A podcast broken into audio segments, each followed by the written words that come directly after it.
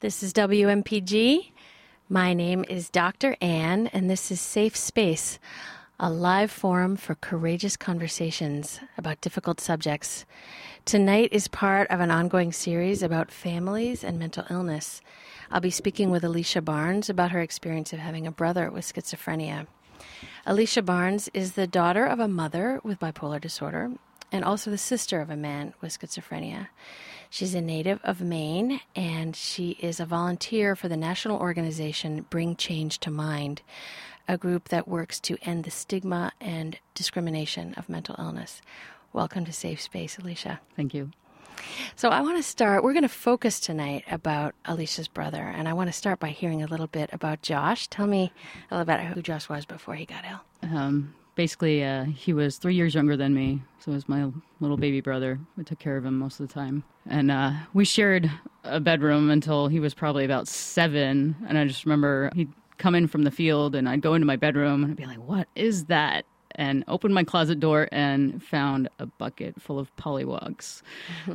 and uh, so, you know, he, he brought the wildlife into our house uh, most of the time while we were growing up frogs, mice, fish, that kind of stuff. And when he was around 14, he picked up the guitar and decided to teach himself how to play it all by ear. And he took that thing everywhere he went. For his 16th birthday, my parents got him a Gibson SG, a rather expensive guitar, and that's pretty much all he did in his spare time was play the guitar. That was really his passion in life was music. He wrote and played in a couple different bands in Maine and then Boston. So that was something that brought him a lot of joy. So tell me a little bit about how you first learned that he was beginning to suffer from an illness. When Josh was 19, he moved down to Miami, um, which is where I was going to school at the time, and I had gotten an apartment and asked him if he wanted to move down there. So I got an extra bedroom he and his girlfriend came down, and within a few months, um, she told me he was having really bad nightmares, like so bad he didn't want to sleep. So that was probably just making them worse because he was sleep deprived. And one day we were walking home from the mall, which was across the highway from our house, from our apartment, and um, he just he said to me, he goes, "Do you ever hear voices?" And then before I could even answer, he said, "Actually, it's more like a growl." And the pit of my stomach sank because I had taken a few psychology classes just to learn more about my own family, and I knew what that meant. Um, you know, and I think the first thought that came into my head was, why my baby brother? Why not me? You know, we had quite a few conversations. He was working part time at the time and thought people were talking about him all the time, constantly, you know, and I'm like, you're talking in Spanish. You can't prove they're talking about you. Just ask. You know, I'm sure they're not talking about you. You know, and so that, I mean that was one of the symptoms. Um, so he started to get paranoid. Yes, mm-hmm. and he also started believing in God when we weren't brought up religious at all. You know, basically, you know, his decisions were made on is this sinful? Is it not sinful? And you know, and I finally convinced him to get help because he did blame himself for a while. He blamed he, himself. How do you mean? He blamed himself because he had experimented with drugs. So he thought he brought it on himself. And by then, I had already taken enough psychology classes that I knew that it was just a trigger. You know, it would have happened eventually, but he probably tri- he triggered it early. So I've convinced him to get help. Basically, he ended up moving back to Maine and then back to Boston um, and saw a psychiatrist once a month, was prescribed, you know, four different medications. Because it was some years, right, that he was on medication right. and, and relatively stable, okay. had a serious girlfriend. Yeah. Was he able to hold a job? Well, he was on Social Security disability. So, you know, he'd get paid minimally to play you know, his, you For know, maybe 20 bucks a night, you know, and they'd have to split it between the band to play a show in Boston. So he, uh, you know, worked part time, mm-hmm. that kind of thing. So I want to back up a little because you said, so I managed to convince him to get help. Mm-hmm. So that's no small statement you just made there. And especially, you said if he felt it was his fault, if he felt he brought it on himself. I mean, often we don't want to go see a doctor when we right. feel like we've brought something right. on ourselves. We feel ashamed or, you know, we feel worried that they're going to be really blaming or critical of us. How did you help him get help? Because that's a big step right there for so many Um, families. Well, I think because I had taken psychology courses, and I mean, I wasn't just saying that; I believed it, you know. And I, I didn't blame him, you know. I knew it wasn't his fault that he had schizophrenia, you know. It wasn't his choice, and that that was probably in that was in 1995, and even then, you know, there were some genetic models, but you know, even now they still don't know if it's genetic, environmental. But to me, it was genetic because we had grown up in the same environment and I didn't have it. So the only thing that explained me not getting it logically was that it was genetic and he had that gene and I didn't because we shared the same environment. So Well, I'm, as I'm hearing you, um, it sounds to me almost as if he could really feel that you were not blaming him at all, Right. And that you were very accepting, and that so he trusted you at some level. right, definitely. And so, what was it like for him? You said he went to Massachusetts. He went, you know, he saw a psychiatrist once a month. Sounds like he never had talk therapy. No, he never did. And he's on four medicines. So, what we know about antipsychotic medications is they're very challenging to take, a lot of side effects.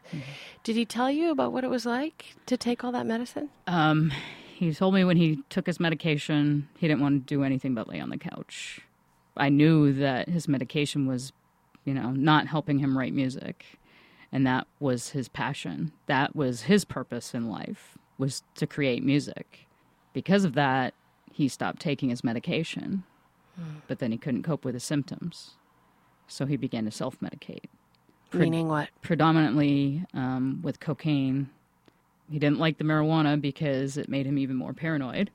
And so he would do cocaine. So I didn't know he wasn't taking his medication until it was too late. I was in San Diego in a Navy school, and his girlfriend at the time called me, and they had been together for seven years. And she called me and she said, Have you heard from Josh? And I said, No. What's wrong? I thought he had disappeared, or, you know, she didn't know where he was. Um, I'd be worried about him. Well, then she told me she was in the hospital and proceeded to tell me of what had happened the night before. My brother had attacked her, and he had never had a violent outburst in his life. So I knew that there was something, you know, that he justified it somehow. And I'm not saying that mental illness is an excuse. Um, it it's not, but he wasn't himself when it happened. That was not my brother. That was my brother with a mental illness, having no control over himself. And I understand that actually the context was even more complicated than that. It, that He was actually in a state of some real grief. Right. His girlfriend, and he, even though they had been together for a long time, was from a very Catholic family, and she had become pregnant. And approximately a week before my brother attacked her, he had gone with her, and she had had an abortion. Um, my brother said, you know, it was her choice. And when he told me what had happened, he was crying, and he said that was probably the only chance I'll ever have to have a kid. And granted, that's probably true, but you know, my brother's not here now, so that child wouldn't have a father. So when he told me that, and he told me what he was planning on doing that night, he said he was planning on killing her and then killing himself. The way I saw it, knowing that he was having these delusions that if he sinned, he was going straight to hell, basically. Um, the way I saw it was that he believed he was a murderer. I see. So part of it was the grief that he might never have a child, but this, but another big part of it was that he really believed he was going to hell and that he had, he was a murderer. Right, I see, and that she was too by implication, right. and that's why he wanted to kill her and that's himself. that's what I believe. Oh. I mean, he. I asked him. I said, "What was what were you planning to do that night?" And he said he was planning to kill her and then kill himself. Then a couple, you know, it was almost two months later that I found out what had happened exactly a week before that night. I see. You didn't know about the right. yet. So, but that to me was an explanation based on his symptoms. And also, I, I told him, I said, you know, his girlfriend thought that he was doing cocaine that night and was coming off of it. And that's why he became violent. But he told me he wasn't taking his medication. I see. And she didn't know that. I see.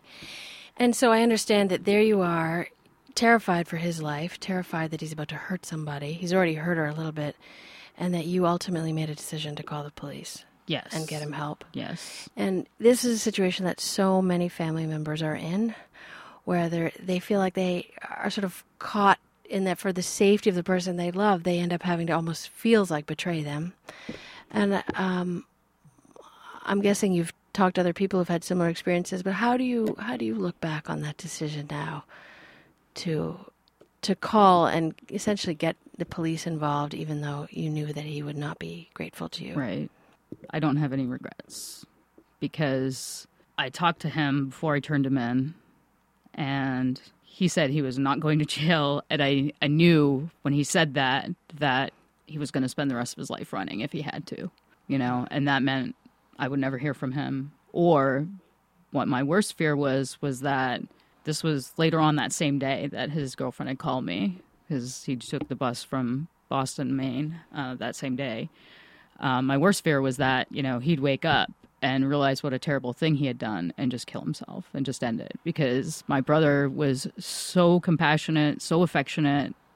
Like I knew there had to be an explanation, I ha- and I ha- I mean I'm pretty sure that his delusions were the explanation Yeah. and the lack of taking meds.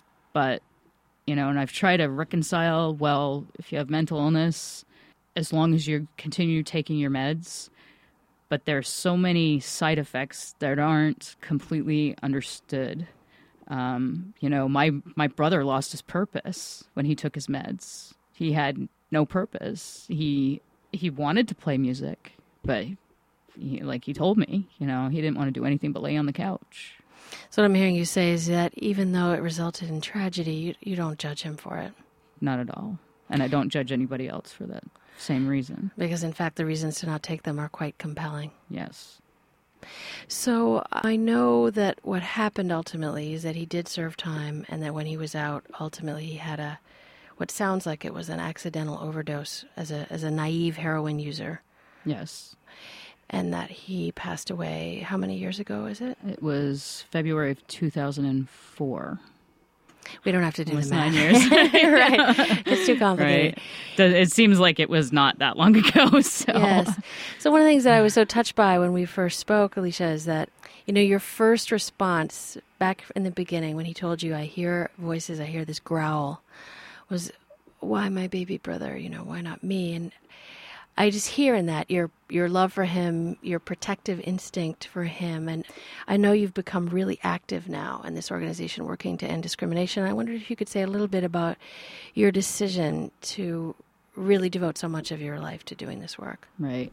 So when I found out he had died, I hadn't completed my bachelor's degree. I knew I was going to, but I was unsure what major because I'd had about four majors. And when that happened, I knew that I was going to get my degree in psychology. Before, when I took psychology classes, it was to learn more about my own family. Then, when I made that decision to go back to school for my psychology degree and finish my degree, it was to help other pe- other people and their family members the way I kind of see it is if I can help one person not have to go through what I went through, my brother's left a legacy. Mm. So, and I mean, I, I know the the work that I've done will be more impactful than that, but so after I finished my degree, I relocated back to Maine from Indiana and had heard about Bring Change to Mind through my research center. An email had gone around. Um, and basically, the email went around with the video link for the, the public service announcement that they did. Um, Why don't you describe that briefly? so the public service announcement was filmed in, filmed in Grand Central Station, and it starts out with people coming in, and they're wearing T-shirts that say depression, post-traumatic stress disorder, and they're walking with somebody else, and they're walking, and one says, you know, the person with post-traumatic stress disorder, the person walking with them, their shirt, her shirt says battle buddies. And then Glenn Close is walking with her sister Jessie, and hers says depression, depression or bipolar disorder. Um, but basically, And Glenn's shirt says sister. yes, Yeah. yeah. So, and by the end of the PSA, the shirts kind of dissipate, and they're all just wearing average-looking color shirts because one in six people is affect it has mental illness, and so really that what that means is everybody everybody knows somebody with mental illness, whether they know it or not. We're all affected by it, and so this PSA, the foundation was started by Glenn Close in the Fountain House in New York City, um, which is a rehabilitation home for people with mental illness, and uh, a couple, quite a few other organizations. Um, but what happened was Glenn's sister Jessie was diagnosed with bipolar disorder, and her nephew Calen, Jessie's son, was diagnosed with schizoaffective disorder. And Jesse called Glenn and actually asked for help with her son and said, There's nobody talking about this. The stigma is so bad, it's almost as bad as the illness. You know, people aren't getting help. They're not talking to their own family members about their illness because they're afraid they're going to be judged by their own family members that's one of the reasons why I'm so involved because my brother, you know, I will never judge anybody. Doesn't matter to me who they are, you know, or what they're going through. I can't even imagine the, the, other thing. My brother didn't talk a lot about his illness to his friends. I mean, it wasn't like, you know, the central conversation. It was his music and what they were working on, where they were playing next. But he talked to me a lot. And I just imagine him, you know, being at his band rehearsals and having these thoughts and feeling like he couldn't share anything, that he had to hide it. I mean, he essentially hid his diagnosis. And I, I'm pretty sure that's why he resorted to using illegal drugs to self medicate because he couldn't cope and he had no one to talk to.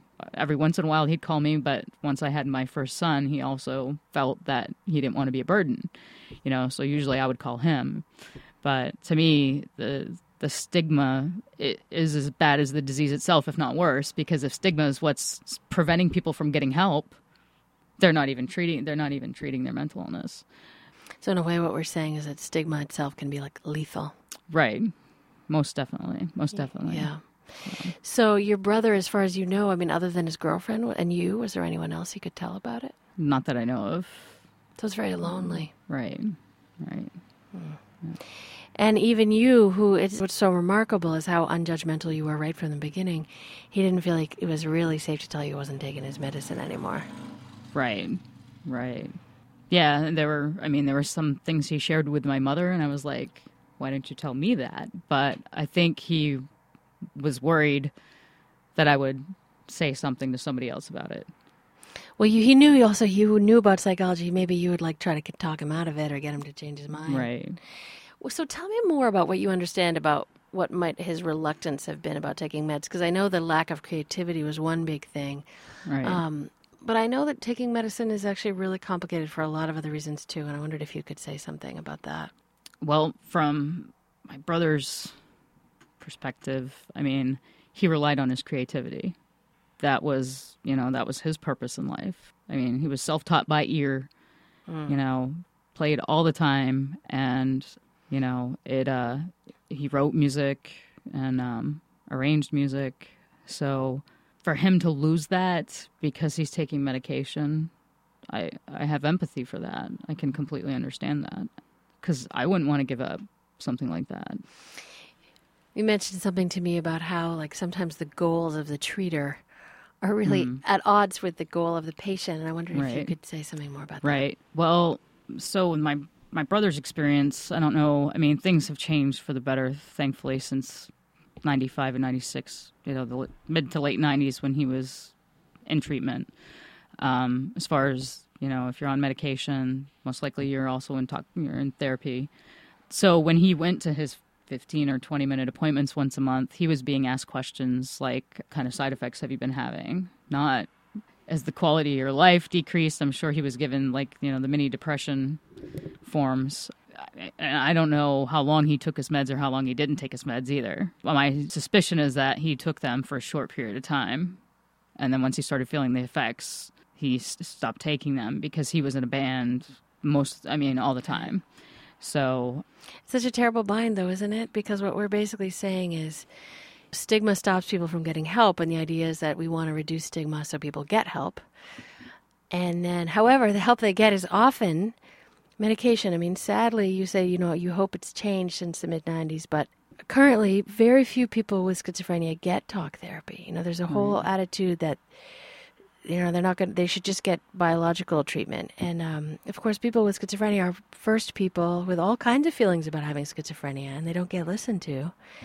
And the focus is so much on these meds, where, which are genuinely very complicated to take. Mm. So people are kind of caught where we want them to get treatment, but the treatment is really quite painful to live with. Right. Well, I think, and the thing is, every case is different. Right. You know, no no case of schizophrenia is the same because, for example, John Nash doesn't right. take medication, and when 60 Minutes asked him what he does when he hears the voices, he says, "I convince myself they're not real."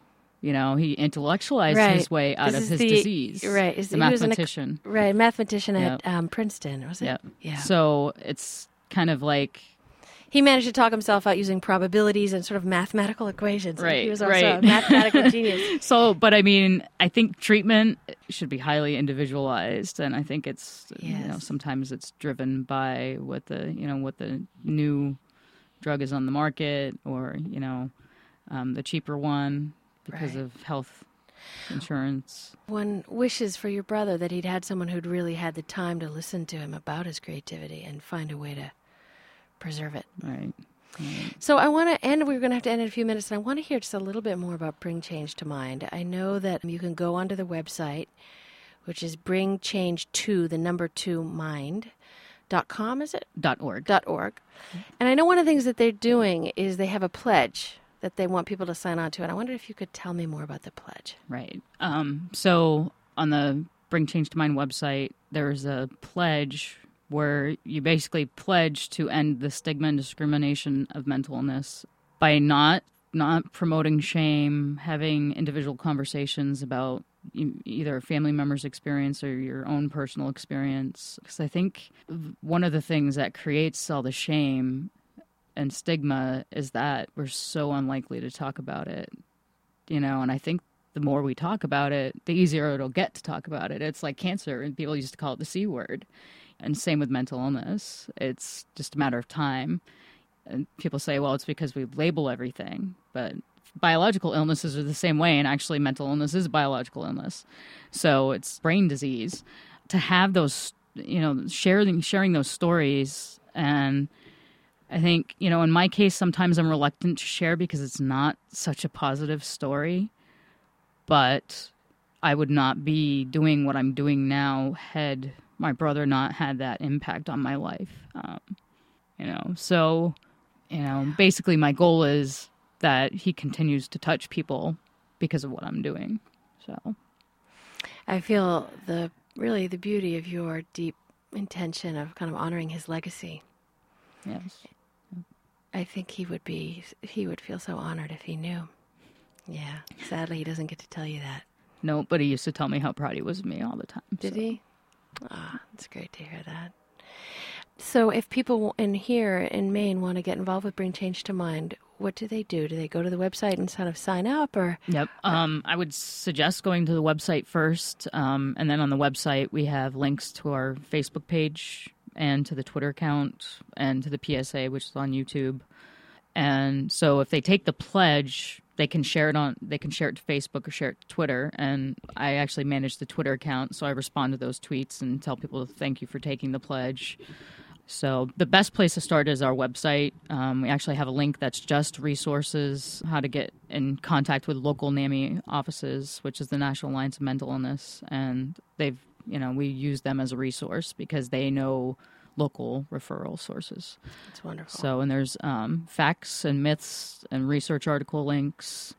So it's a really good starting place if yeah. um, you're concerned about a family member or you know haven't reached out yet. So, Alicia, what was Josh's last name? Barnes. Also Barnes. So yeah. we're going to have to stop, but I just want to say his name. This uh, show is really in honor of Josh Barnes and also you, Alicia, and your work to honor his memory. Thank you so much for being my guest. Thank you. I appreciate it. My thanks tonight to Jen Hodgson for mixing the sound and Maurice Leonard for the music. If you'd like to listen to this show in its entirety or email a link to a friend, please go to our website, which is safespaceradio.com. You can sign up there to get a weekly email with the link to each week's show if you'd like. You can also download us from iTunes. You can like us on Facebook. Coming up next is The Watchdog.